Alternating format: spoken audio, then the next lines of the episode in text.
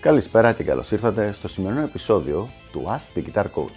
Η σημερινή μας ερώτηση είναι η εξής. Θέλω να σπουδάσω ηλεκτρική κιθάρα στο εξωτερικό, αλλά δεν ξέρω ποιο δίπλωμα είναι αναγνωρισμένο. Τι να κάνω;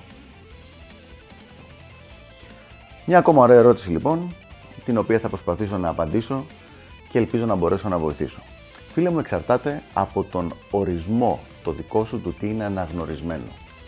Συνήθως όταν μου κάνουν αυτή την ερώτηση, ε, σημαίνει αναγνωρισμένο από το ελληνικό δημόσιο συγκεκριμένα. Κάτι το οποίο είναι πάρα πάρα πολύ δύσκολο. Θα σου πω όλες τις εναλλακτικές που, υπάρχει, που υπάρχουν, αλλά θα ξεκινήσω με αυτό το θέμα ως εξής. Αυτή τη στιγμή η ηλεκτρική κιθάρα δεν υφίσταται ως επίσημο όργανο στο οποίο να υπάρχουν διαπαθμισμένες σπουδές στην Ελλάδα.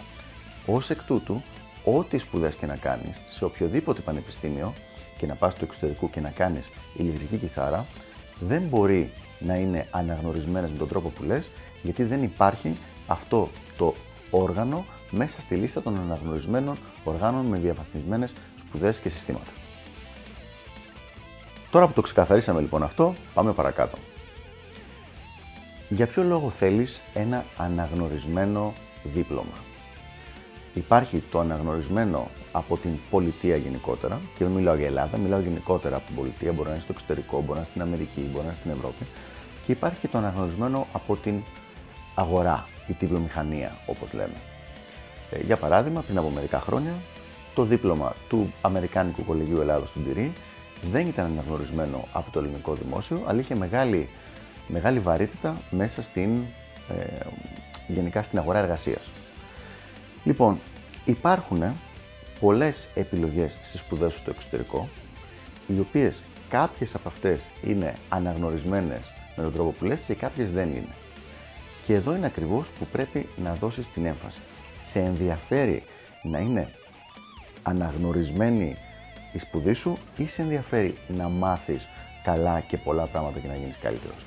Δυστυχώς, σε πάρα πολλές περιπτώσεις αυτά τα δύο είναι πολύ δύσκολο να συνεπάρξουν μαζί για να δούμε μερικά συγκεκριμένα παραδείγματα.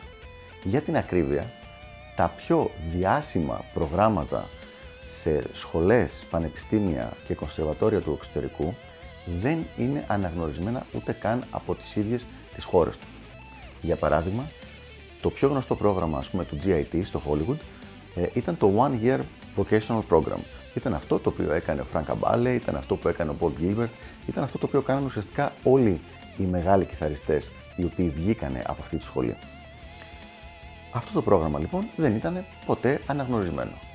Ήταν ένα πρόγραμμα το οποίο είχαν φτιάξει οι καθηγητές, οι υπεύθυνοι σπουδών του GIT, κρίνοντας οι ίδιοι ως επαγγελματίες στο χώρο ότι είναι τα πιο σημαντικά πράγματα και τα καλύτερα που χρειάζεται να ξέρει ένας κιθαρίστας για να μπορέσει να γίνει επαγγελματίας. Αυτό το πρόγραμμα δεν πέρασε ποτέ τις επιτροπές, τις αντίστοιχες με τις εδώ επιτροπές του Υπουργείου Παιδείας, δεν τις πέρασε ποτέ, δεν, δεν δόθηκε ποτέ για να τις περάσει.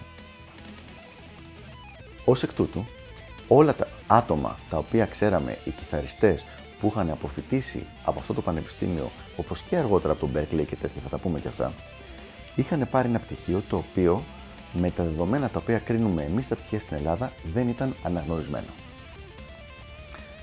Αργότερα, όλα τα πανεπιστήμια και το GIT, το Musicians Institute και το Berkeley προσπαθήσανε και πετύχανε να φτιάξουν και σειρά προγραμμάτων τα οποία να είναι αναγνωρισμένα από την αντίστοιχη πολιτεία. Αλλά αυτό δεν είχε σχέση με τα προγράμματα τα οποία ξέραμε εμείς ως κιθαριστές ότι ακολουθήσανε οι μεγάλοι κιθαρίστες και οι οποίοι στις περισσότερες περιπτώσεις αυτοί μας εμπνεύσανε να πάμε στη συγκεκριμένη σχολή. Δηλαδή, ούτε ο Al Di Meola, ούτε ο Steve Vai, ούτε ο John Petrucci είχαν παρακολουθήσει το ε, πρόγραμμα σπουδών το αναγνωρισμένο πρόγραμμα σπουδών του Berklee και όπως είπα και πριν, ούτε ο Paul Gilbert, ούτε ο Frank Abale, ούτε κανένας από τους άλλους γνωστούς κιθαριστές που σπουδάσανε στο GIT είχαν ακολουθήσει κάποιο από τα αναγνωρισμένα διπλώματα. Όλοι είχαν κάνει το professional πρόγραμμα. Τώρα, έχοντας πει αυτά τα πράγματα, μπορεί να σου δίνω την εντύπωση ότι είμαι κατά των αναγνωρισμένων προγραμμάτων. Αυτό δεν είναι αλήθεια. Αυτό το πράγμα στο οποίο είμαι κατά είναι το να μην ξέρουμε ακριβώς για ποιο λόγο κάνουμε αυτό που κάνουμε. Δηλαδή, αν σε ενδιαφέρει να κάνεις ένα πρόγραμμα που θα σε μάθει να γίνεις όσο το δυνατόν καλύτερος ε, κιθαρίστας και μουσικός, τότε πρέπει να διαλέξεις ένα πρόγραμμα που θα έχεις σαν έμφαση αυτό το σημείο. Αν αυτό που σε νοιάζει είναι να, να ακολουθήσεις κάποιο πρόγραμμα σπουδών που θα σου δώσει απλά ένα χαρτί για να μπορείς να κάνεις κάτι συγκεκριμένο με αυτό το χαρτί μετά, τότε πρέπει να ακολουθήσεις ένα πρόγραμμα που να σου δώσει αυτό το χαρτί. Το πρόβλημα γίνεται όταν προσπαθούμε να τα μπλέξουμε και τα δύο και από τη δική μου εμπειρία είναι αυτό κάτι αρκετά δύσκολο. Πάντως, να ξανά ξεκαθαρίσω ότι το να μην έχεις ένα αναγνωρισμένο χαρτί από το ελληνικό δημόσιο και ενώ μένεις στην Ελλάδα, σε εμποδίζει μόνο από το να διδάξεις σε δημόσιο σχολείο. Οποιοδήποτε άλλος ε, δρόμος στη μουσική και στη μουσική βιομηχανία είναι ανοιχτό σε σένα. Αν λοιπόν εσένα σε ενδιαφέρει πολύ το να διδάξεις σε δημόσιο σχολείο, τότε είναι κάτι το οποίο πρέπει να το κοιτάξεις. Αν δεν σε ενδιαφέρει το συγκεκριμένο παρακλάδι, μη σε απασχολήσει καθόλου η τυπική αναγνωρισιμότητα του πτυχίου σου και ασχολήσου καθαρά με το πώς θα γίνεις εσύ καλύτερος ακολουθώντας ένα πρόγραμμα μιας σχολής, καθώς και επίσης για την αναγνωρισιμότητα που έχει στην βιομηχανία και όχι στο δημόσιο.